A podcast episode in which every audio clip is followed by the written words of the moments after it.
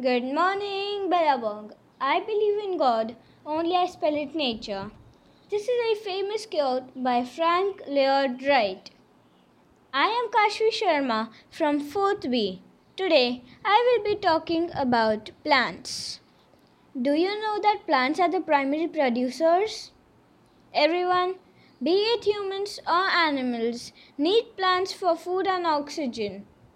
The cereal you eat for breakfast, the orange juice you drink, or even the clothes you wear are all derived from plants.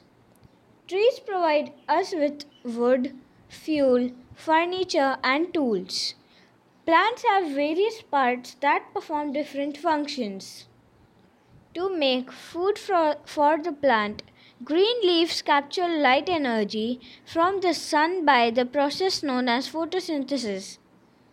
The flowers of a plant contain the reproductive parts, the pollen and egg cells.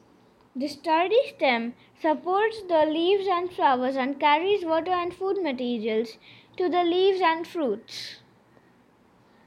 The fruits contain seeds which eventually grow into new plants.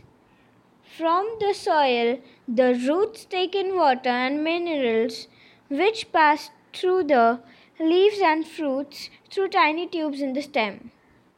Now, I will explain you all the process of photosynthesis. To make their food, plants use sunlight. Chlorophyll captures energy from light, carbon dioxide from air, and water from the soil to carry out the process of photosynthesis. Now, we know that plants breathe in carbon dioxide and give out oxygen that we all breathe in, thus purifying the air. So, let us plant more trees for our generations to come. Bye, and have a happy day ahead.